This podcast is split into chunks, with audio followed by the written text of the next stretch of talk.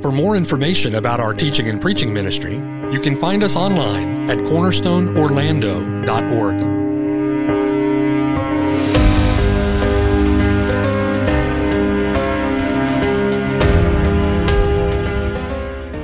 The following sermon has been brought to you by Cornerstone Orlando, making disciples for the glory of God.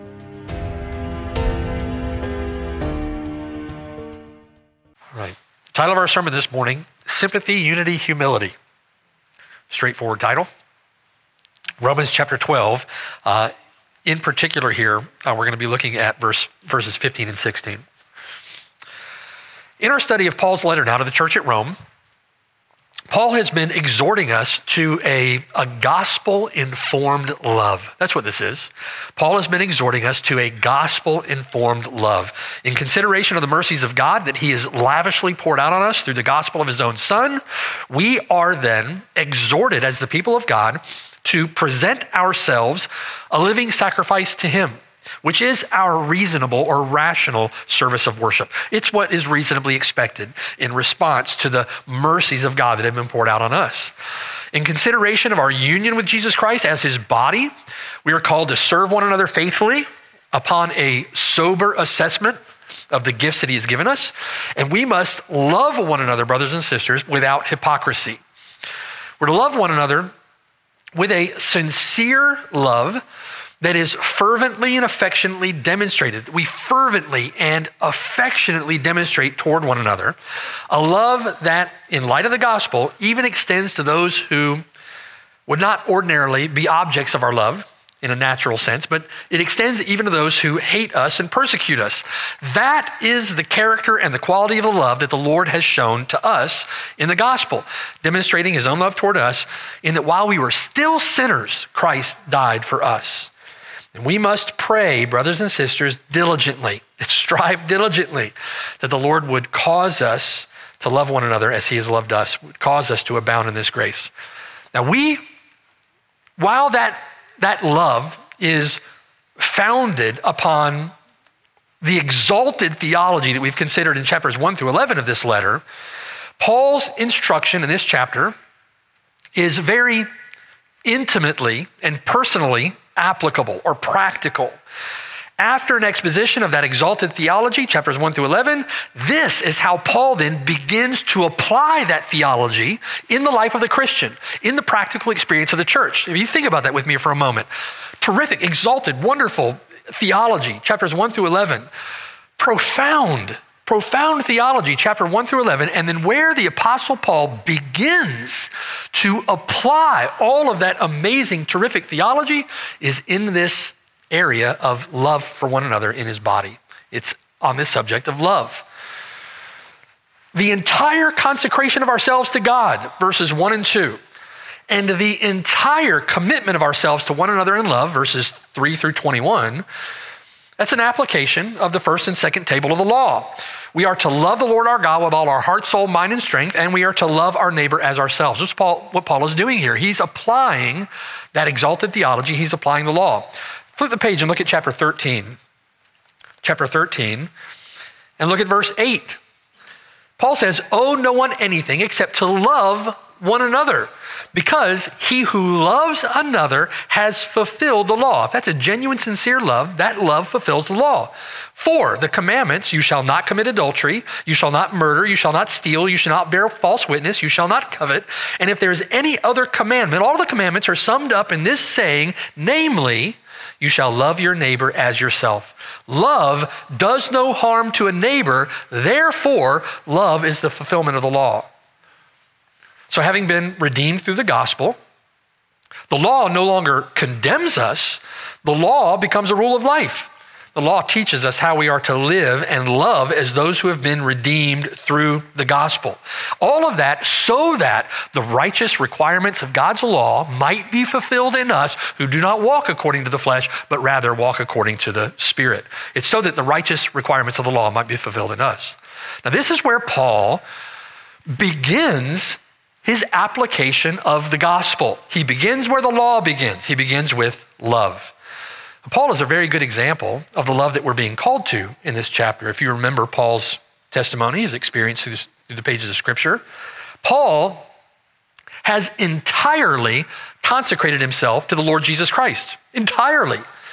And he has consecrated himself entirely to the Lord Jesus Christ in love for and in service to the Lord's church, loving one another. Love for God, love for neighbor. Now think with me for a moment.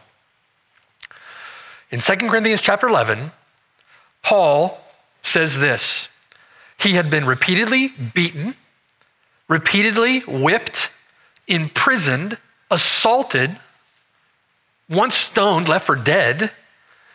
He was in near constant peril for his life everywhere he went. In every city, Paul says, the Spirit testified that chains and tribulations awaited him. And yet, what was Paul's deep concern? Right? Paul said the deep concern that troubled his heart on a daily basis was the health and well being of the Lord's church. In that context, for all of that, the thing that weighed heavily on Paul's heart was his deep concern for the Lord's church. The Apostle Paul, who has given his life for the health and well being of the church, from his own practical experience, deeply concerned, knowing the struggles, knowing the difficulties, knowing the adversity that the church faces, where does Paul begin in his instruction to the church in Romans chapter 12? He begins with love.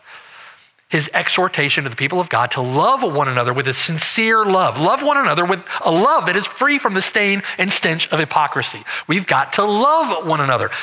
You understand the point, right? The connection. Paul's deep concern is the health and well being of the church. And where does he begin when he is thinking about the health and well being of the church? He begins with love. He begins with love, our love for one another.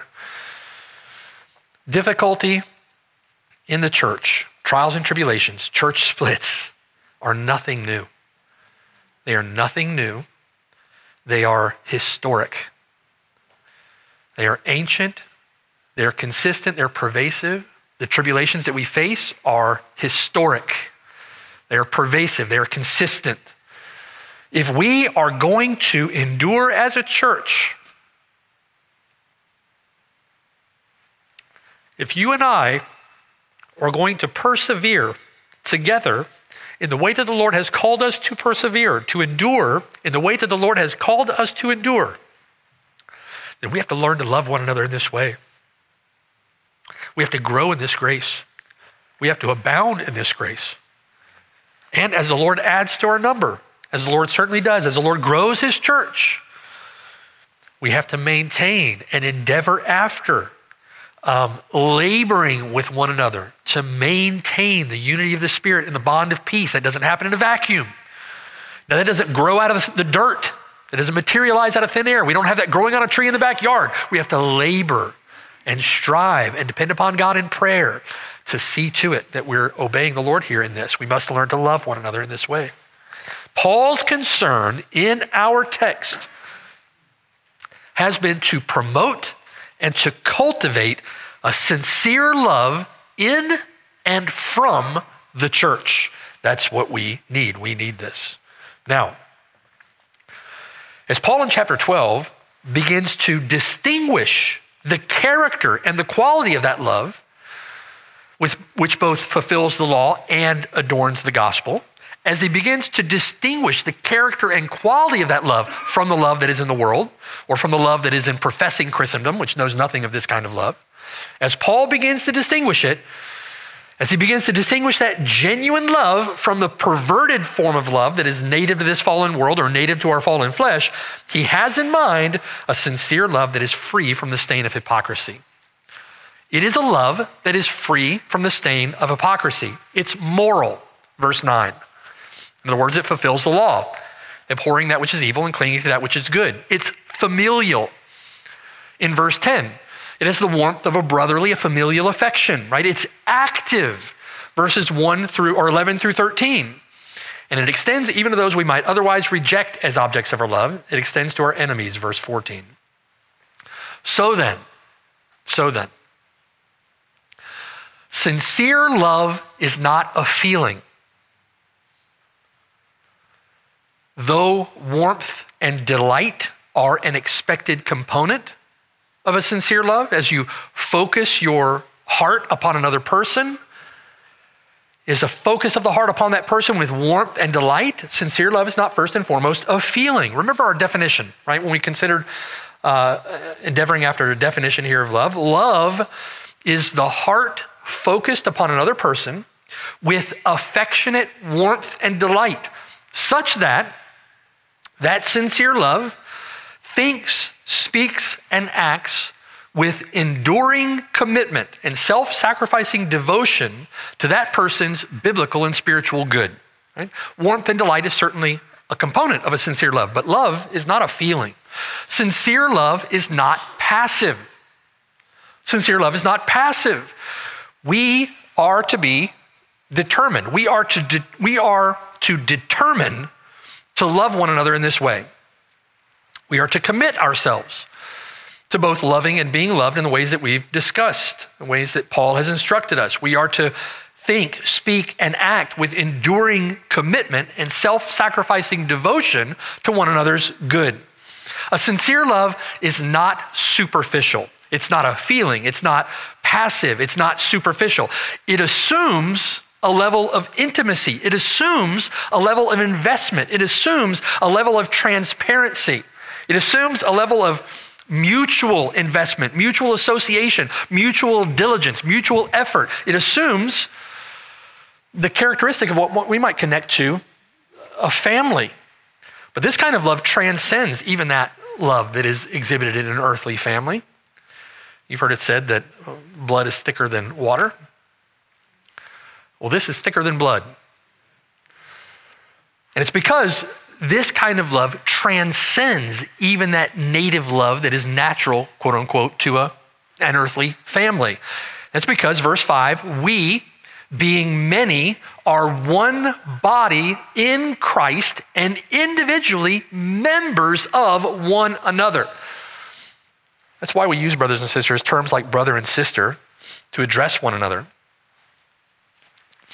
That's not an empty statement. Right, there's much, there's much spiritually, there's much mystically here that binds us together in a way that mere flesh, that mere blood does not. So our love for one another should manifest those spiritual and mystical bonds. We don't even fully understand those. But that is what is instructed, that's what's revealed to us in the Word of God. That's the way that the family, the body of Christ, is to conduct itself. It has to, right? If, like Paul, you have a deep concern for the Lord's church, then it has to. This is where we start loving one another in this way. Love is not primarily a feeling, love is not passive, love is not superficial. Now, in the verses that follow, Paul is now going to summarize his thoughts, the thoughts that we've considered with Paul, beginning really in verse 3. And he's going to summarize those thoughts before we move on to chapter 13. In our text this morning from verses 15 and 16, Paul will summarize his exhortation for us to love one another. And then in verses 17 through 21, he's going to explain further that exhortation for us to love our enemies from verse 14. So this morning, we're going to take up Paul's summary in verses 15 and 16. Verse 15 Rejoice with those who rejoice, and weep with those who weep. Be of the same mind toward one another. Do not set your mind on high things, but associate with the humble. Do not be wise in your own opinion. With verses 15 and 16, Paul essentially condenses the instruction that has gone before concerning our love for one another in the Lord's church. His, he's giving us a summary before we move on to other subjects. With Paul, we can summarize sincere love under three headings from verses 15 and 16 sympathy, unity, and humility. Three headings sympathy, unity, humility. Sympathy in verse 15 rejoice with those who rejoice, weep with those who weep. Unity in verse 16 be of the same mind toward one another. And humility in verse 16. Do not set your mind on high things, but associate with the humble. Do not be wise in your own opinion sympathy, unity, humility. Now, Paul's concern again, remember, is promoting or cultivating love, a love in the church that is without hypocrisy, a sincere love characterized by sympathy, unity, and humility. Right? Consider with me first sympathy, Christian sympathy in verse 15. Rejoice with those who rejoice, weep with those who weep. Now, with this statement, verse 15, Paul has in mind here an entire spectrum of human emotion, from rejoicing to weeping, from one end of the spectrum to the other. Now, the point of Paul's exhortation is Christian sympathy from a heart of sincere love for our brother or sister. That's what Paul has in mind. Christian sympathy from a sincere heart of love for one another. At first impression, this might sound simple or even easy. It might sound, quote unquote, natural to rejoice with those who rejoice and to weep with those who weep. But it's not as simple as it might sound. It's not as natural as it might seem. And the reason for this is that this exhortation from Paul in verse 15 requires, it requires investment. It requires commitment. A sincere love will rejoice with those who rejoice because sincere love will enter into the occasion of that joy with another person as if it were an occasion for your own. A sincere love will enter into the joy of another person as it is an occasion for your own joy. A sincere love will enter into the pain, the sorrow of another person such that that occasion of their own pain is an occasion for your own, for your own pain. Sincere love assumes a mutual sympathy. And that mutual sympathy is effected by our commitment to love one another. It's affected by our investment in one another's lives. It's affected by a sincere love. And we saw that same principle at work in verse 13. We're invested in the lives of our brothers, so we have then koinoneo, we have fellowship in their need. We're invested in one another's lives such that when our brother is in need, we share that need, we share that burden. That's a very practical, a very tangible way of illustrating, if you will, that investment in one another's lives. My brother's need is my need, right? Your need is my need, my need is your need. We share fellowship in ministering to one another's needs. That's what the church is to do. And again, this is the same principle then discussed in verse 15 that rejoicing with those who rejoice is not a superficial, I'm happy, you're happy. No, it's entering into the occasion of their joy as if it were an occasion of your own. It's entering into their sorrow, into their pain, as if it were an occasion for your own. It's sharing fellowship in their joy, sharing true Christian fellowship in their sorrow.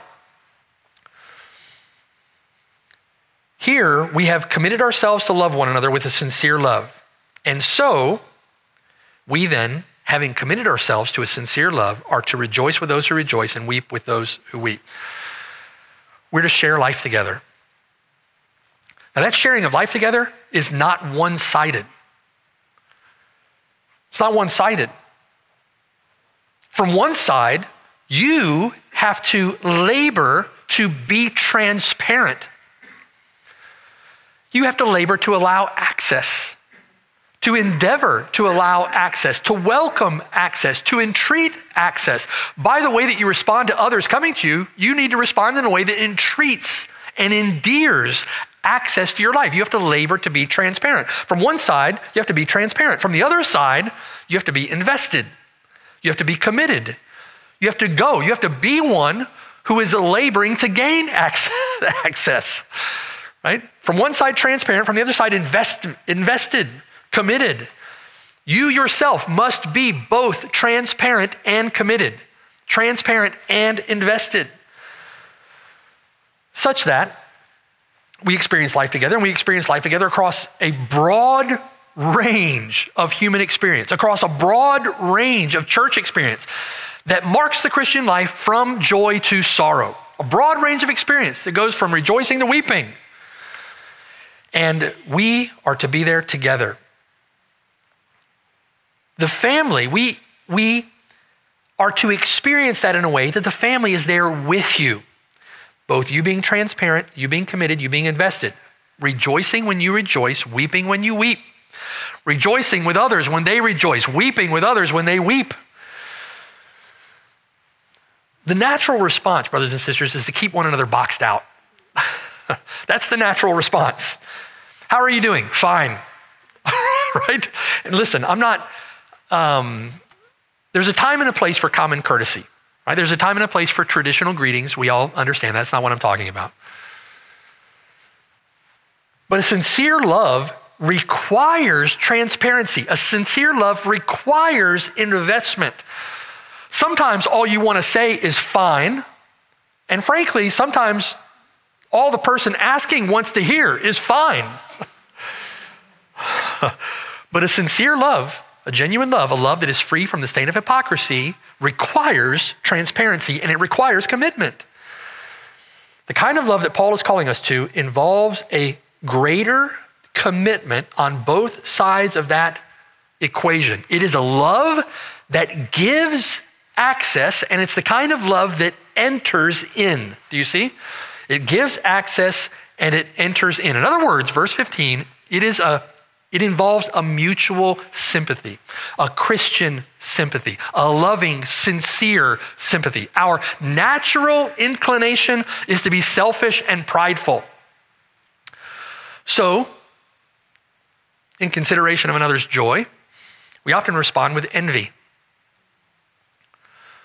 Or we often uh, respond with disinterest. Lloyd Jones.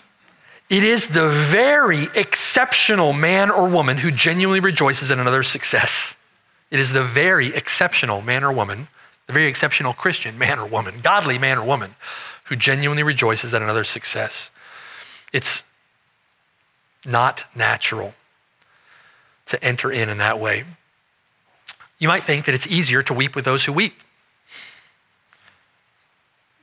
Might be easier for me.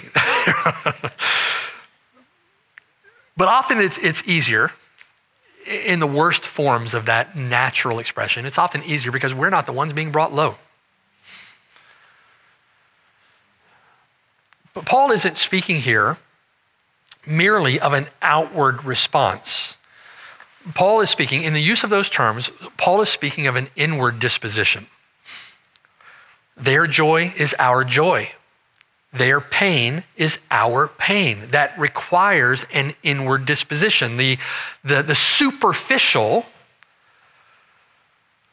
worldly approach to this, uh, it's often easy to express joy at another's joy but far more difficult to find the inward heart disposition that rejoices with their joy. It's sometimes simple or seems easy to weep with those who weep, but far more problematic when you consider the heart or the disposition of the heart with the one who is weeping. We cannot be superficial with one another. When sin and self get in the way, as they often do, you see very grievous error on both sides of this equation. Grievous error. Think with me about the, the parable of the two sons. Thought about this as an example of this very point. In the parable of the two sons, it's the sin of the elder brother that prevents him from entering into the joy of his father. Remember the story, right? The account. It's the sin of the elder brother that prevents him from sharing in the joy of his father, rejoicing with those who rejoice. And it's the sin of the elder brother that caused him to gloat over the grief that befell his brother. He's selfish and he's prideful. That's the elder brother.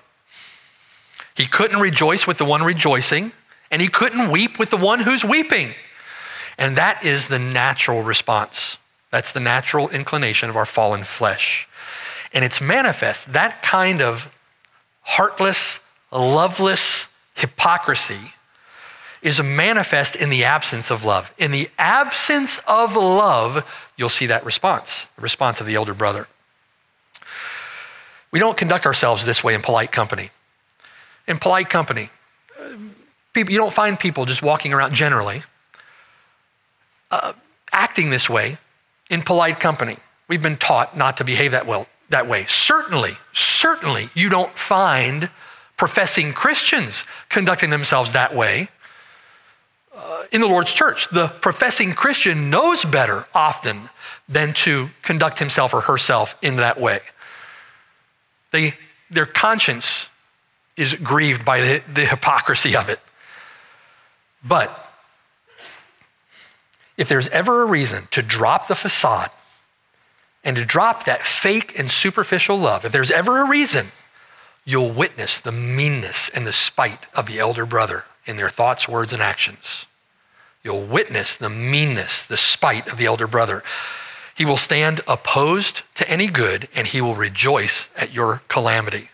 He will stand opposed to your well being, and he will gloat in your demise. He will gloat in your calamity. We've seen it, have we not? It may sound easy to rejoice with those who rejoice, it may sound easy to weep with those who weep.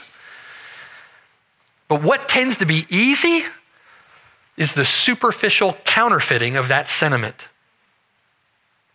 The professing church today is characterized by the counterfeit. And, brothers and sisters, that, that that difficulty arose simultaneously with the rise of the megachurch. So we can all go to church and we can be anonymous from one another and we can you know, sit in our own little corner and do our own thing. And we can leave as soon as the, the, the service is over and go back to our own lives. And that's not the church. That's not how the church is to conduct, conduct itself. We are to love one another in such a way that we rejoice with those who rejoice, that we weep with those who weep. The only way that we do that with a sincere love that is free from the stain of hypocrisy is by entering in to that rejoicing as though it were an occasion for our own, entering in to the pain of that sorrow and grief as if it were an occasion for our own. And that requires transparency. That requires commitment. That requires investment. It requires diligence. It requires the Spirit of God to do a work in your heart and in my heart so that that is sincere among us. And so that the first time that hypocritical love ever rears its head in our church, we're able to biblically and faithfully, lovingly do something about that. That we are able to endeavor, labor to maintain the unity of the Spirit and the bond of peace. It requires diligent effort. Amen? Requires that we depend entirely on God's Spirit. What is impossible for man is possible with God. And this is a fruit of God's Spirit. We must, you must come alongside one another. You must come alongside me, and I must come alongside you. We must come alongside one another on behalf of one another. We must put off like a filthy rag that fake superficiality. Don't let it be named among us. If one member suffers, all the members suffer with it. If one member is honored, all the members are honored with it. All the members rejoice with it.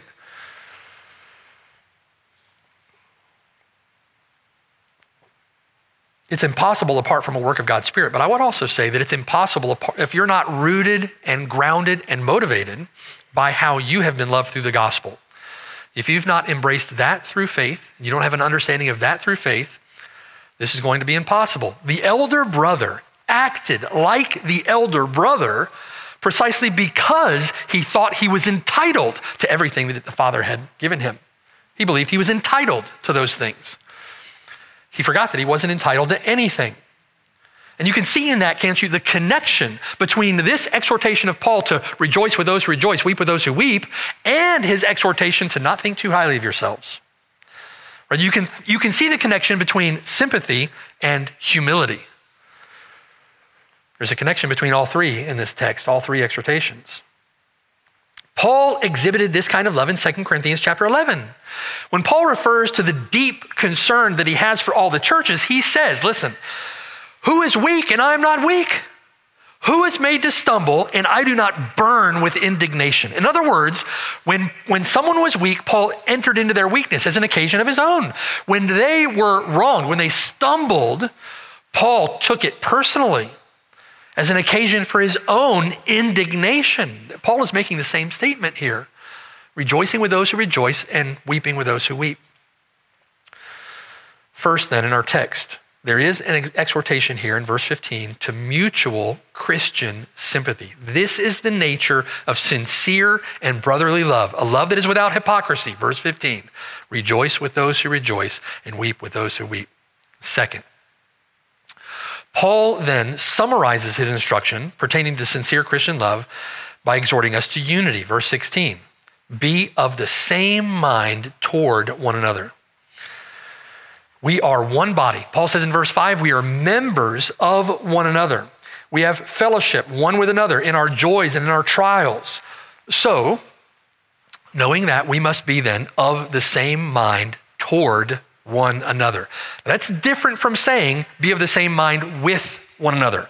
Paul's going to address that in chapter 15. The Bible certainly commands that to be of the same mind with one another. Here, he doesn't use that language be of the same mind toward one another. And what Paul is referring to with that exhortation, he's referring to the way that he is instructed to, for us to love one another. He's referring to the instruction for us to love.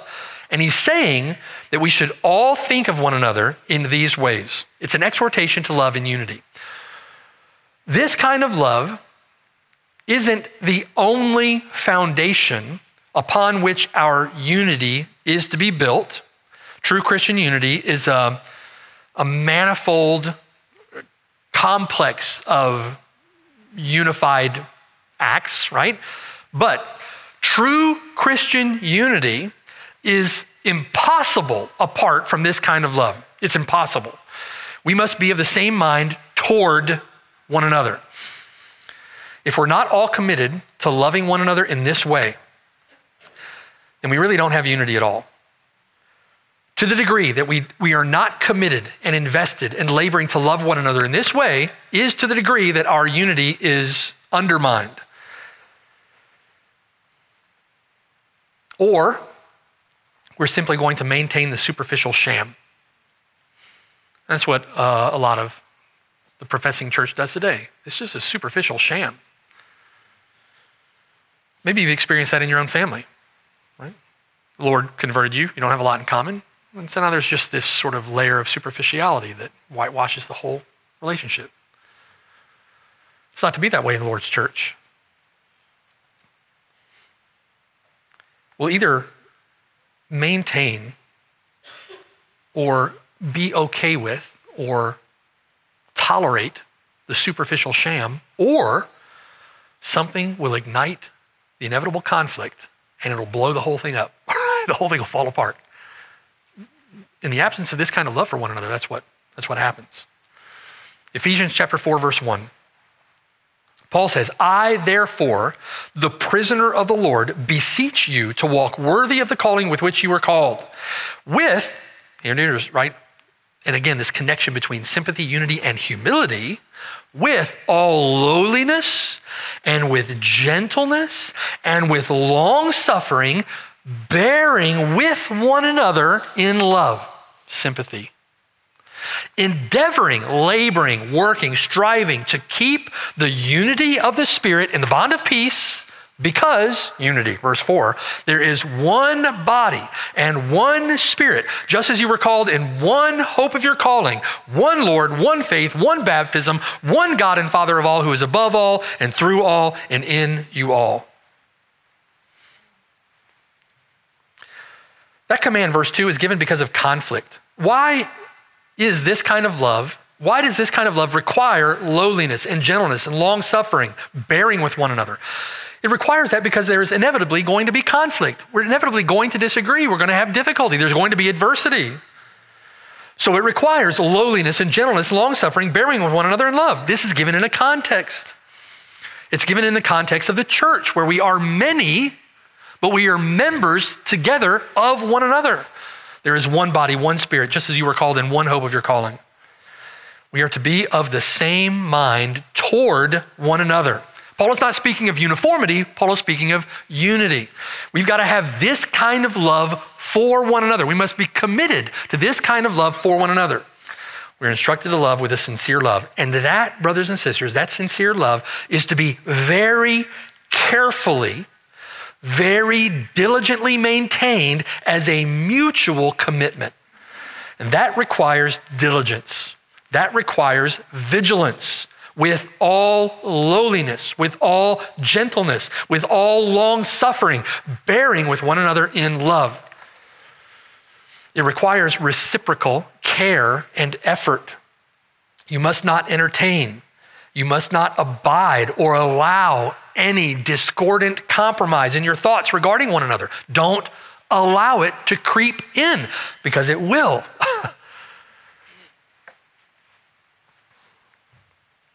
you cannot entertain or abide or allow any discordant compromise in the way that you think about me, or in the way that you think about Pastor Dale, or in the way that you think about other brothers around here who tend to do a lot of talking. We cannot allow, entertain, or abide any discordant compromise in the way that we think about you. You cannot, if you allow cracks in the pavement, noxious weeds are going to go, grow through it. We're in Florida, we know that full well. well. You can't even see a crack before a weed is coming through there, right? If you allow cracks in this pavement, noxious weeds are all that is going, you're not going to see a blossoming flower through that crack. Noxious weeds are going to be the only thing that grow through there. We've learned to spot that, haven't we?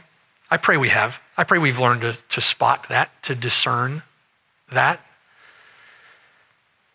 When the mutual love that Paul enjoins here in the text, when that mutual love breaks down,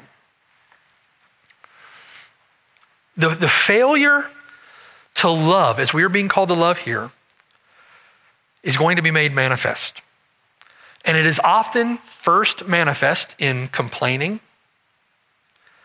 it's often first manifest in criticism. Criticism, tell me if it's not true. If you're married, maybe you've seen this in your own marriage or in your relationships with another person, in, in a friendship with another person.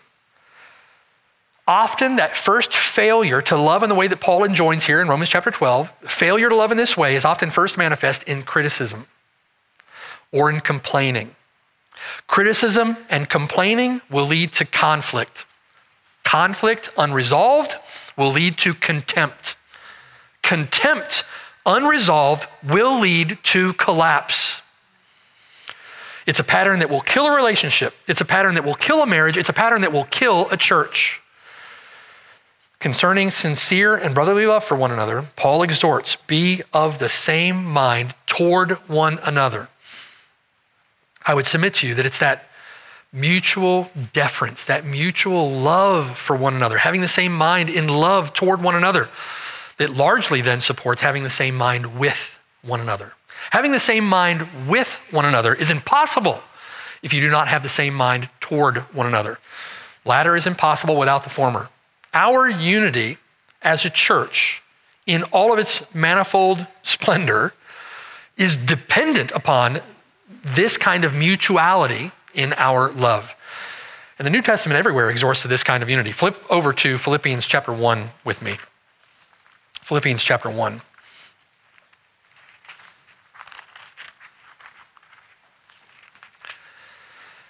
Hang in there with me. Philippians chapter 1. Paul teaches the Philippians here for their progress in their joy in the faith.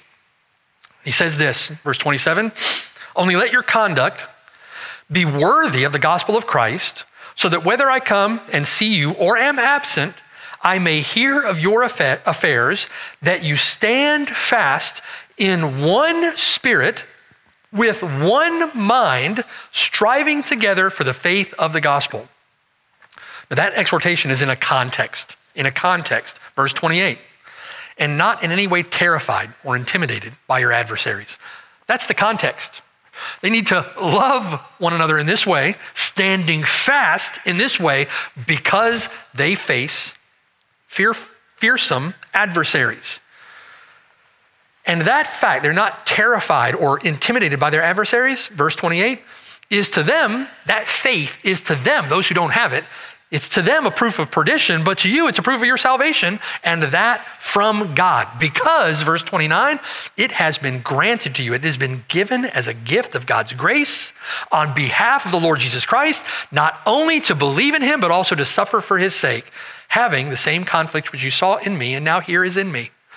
Like Paul, like our Lord Jesus Christ, Therefore, therefore, chapter 2, verse 1, if there's any consolation in Christ, if you have any comfort of love, if there's any fellowship of the Spirit, if any of this is true of you, if there's any affection, if there's any mercy, if there's any mutual love, verse 2, fulfill my joy by being like minded, having the same love, being of one accord, of one mind. All of that toward one another and with one another, do you see?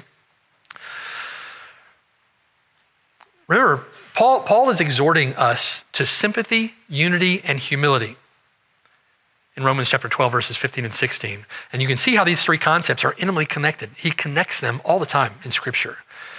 He connects them again by referring to humility in verse 3. Verse 3 On the heels of this, let nothing be done through selfish ambition or conceit, but in lowliness, I would submit to you, it is a breakdown. It is a breakdown of your own pride our own lack of humility that causes the kind of conflict that Paul is attempting to teach us to avoid here in these texts. Let nothing be done through selfish ambition or conceit. Don't think more highly of yourself than you ought to think. But, verse 3, in lowliness of mind, let each esteem others better than himself. A sincere love, a mutual sympathy, toward the same mind, toward one another. Let each of you look out not only for his own interest, but also for the interests of others. Let this mind be in you, which was also in Christ Jesus. Again, Paul isn't speaking here of uniformity, Paul is speaking of unity. And that kind of unity begins begins with being of the same mind toward one another. The mutual love, that mutual love for one another, provides the foundation upon which unity in all of its manifold manifestations may be maintained. We've seen what happens when that love breaks down. There's not going to be uniformity in your marriage. Is that a surprise to anybody who's married? there's not going to be, I just want to break it to you. Sorry, there's not going to be uniformity in your marriage. But when there is a sincere love in that relationship, there will be a unity of mind, there will be a unity of purpose, there will be a unity of intention, a unity of words, a unity of aspirations, a unity of ambitions, a unity of purpose. There will be unity of, in the words that come out of your mouth. There will be a unity of thought, there will be a unity of desire, there will be a unity of mission. If there is sincere love in that relationship, there won't be uniformity, but there will be unity. You know what I'm saying? The same brothers and sisters, is true in the church. The same is true in the church. Doctrine alone is an insufficient basis for the kind of unity that Paul enjoins. You have to apply doctrine to the way that you think about, speak about, act toward, love one another. We must endeavor to love one another without hypocrisy and maintain the same mind toward one another.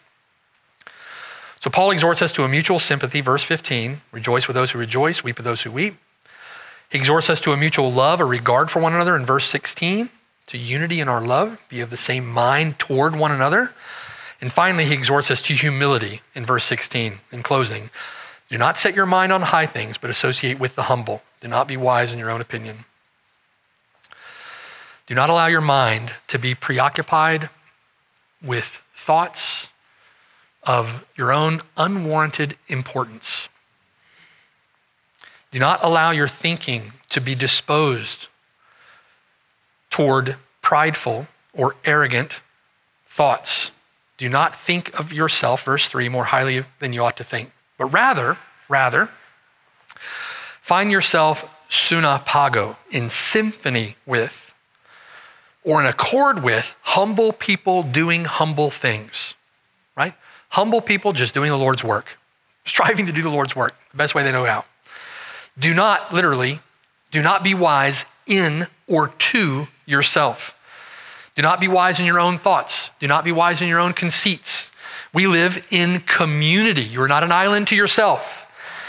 The conceited or opinionated person is intractable. The conceited or opinionated person is impervious to any thought or any judgment but his own. And if you don't agree with him, you're wrong. We live in community. James says that godly wisdom is meek.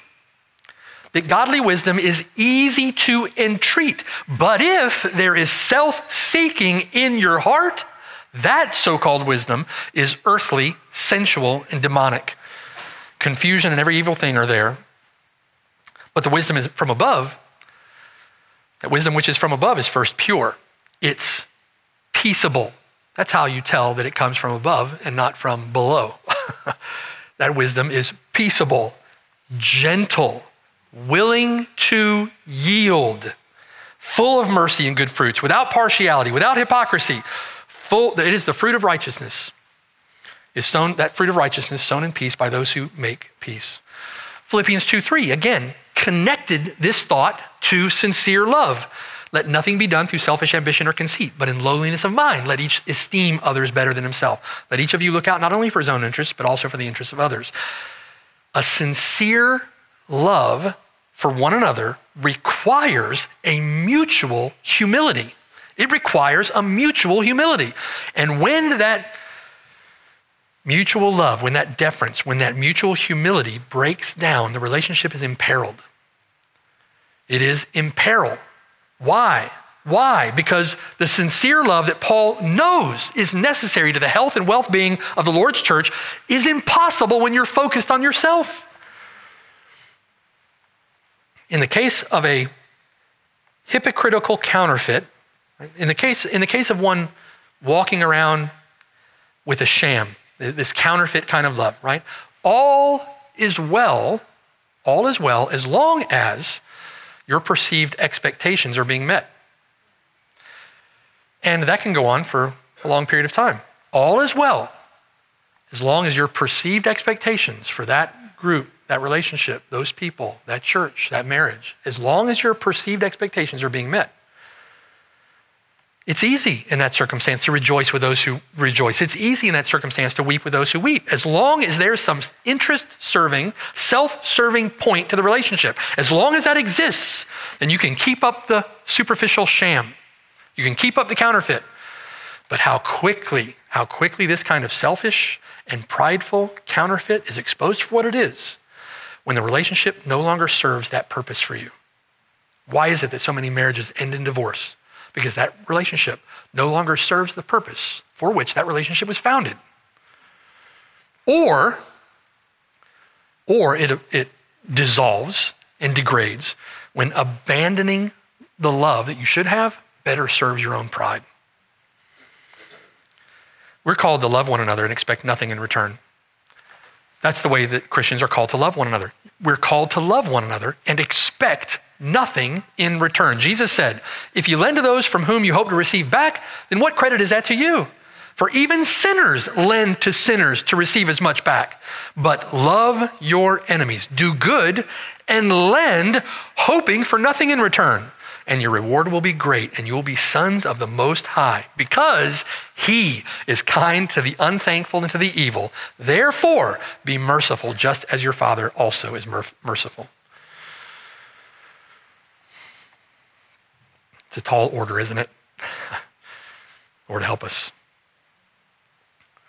Paul has exhorted us to sympathy, unity, and humility, and a sincere love for one another, a love that is without hypocrisy. To what end? To what end? Paul's deep concern for the church, our own deep concern for the church.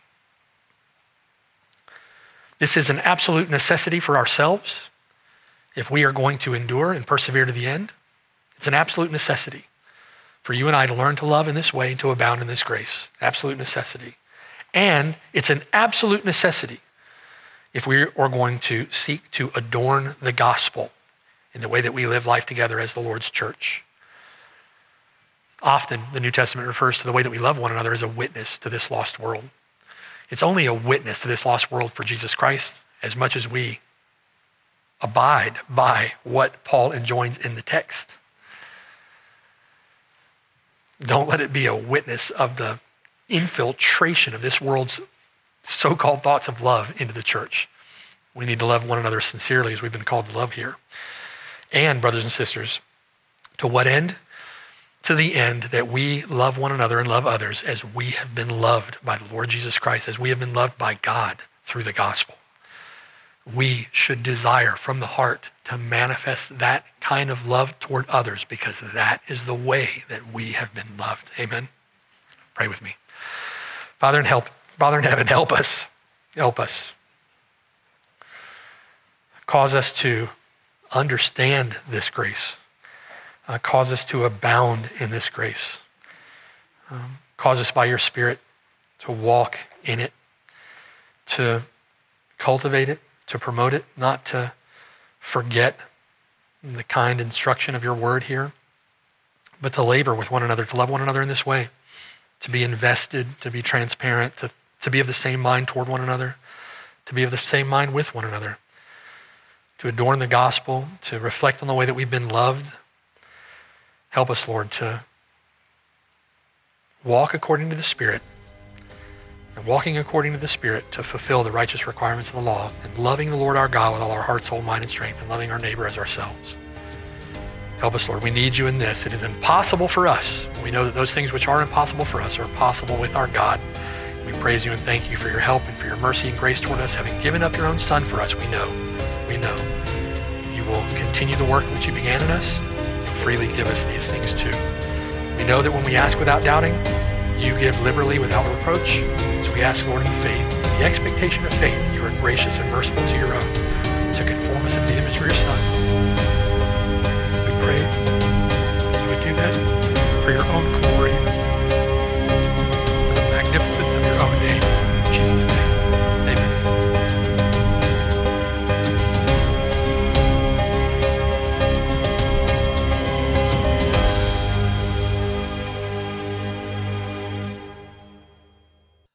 Hello, and thanks for listening. My name is Mark Brashear, and I have the blessed privilege of serving with the saints at Cornerstone Church near Orlando, Florida. We're so grateful that you've connected with us through the sermon that you've just heard. For more information, visit us at cornerstoneorlando.org. Or better yet, come and see us on the Lord's Day at 3370 Snow Hill Road in Oviedo, Florida. We're just east of Orlando and about 15 minutes from the campus at UCF. It would be a joy to have you worship with us.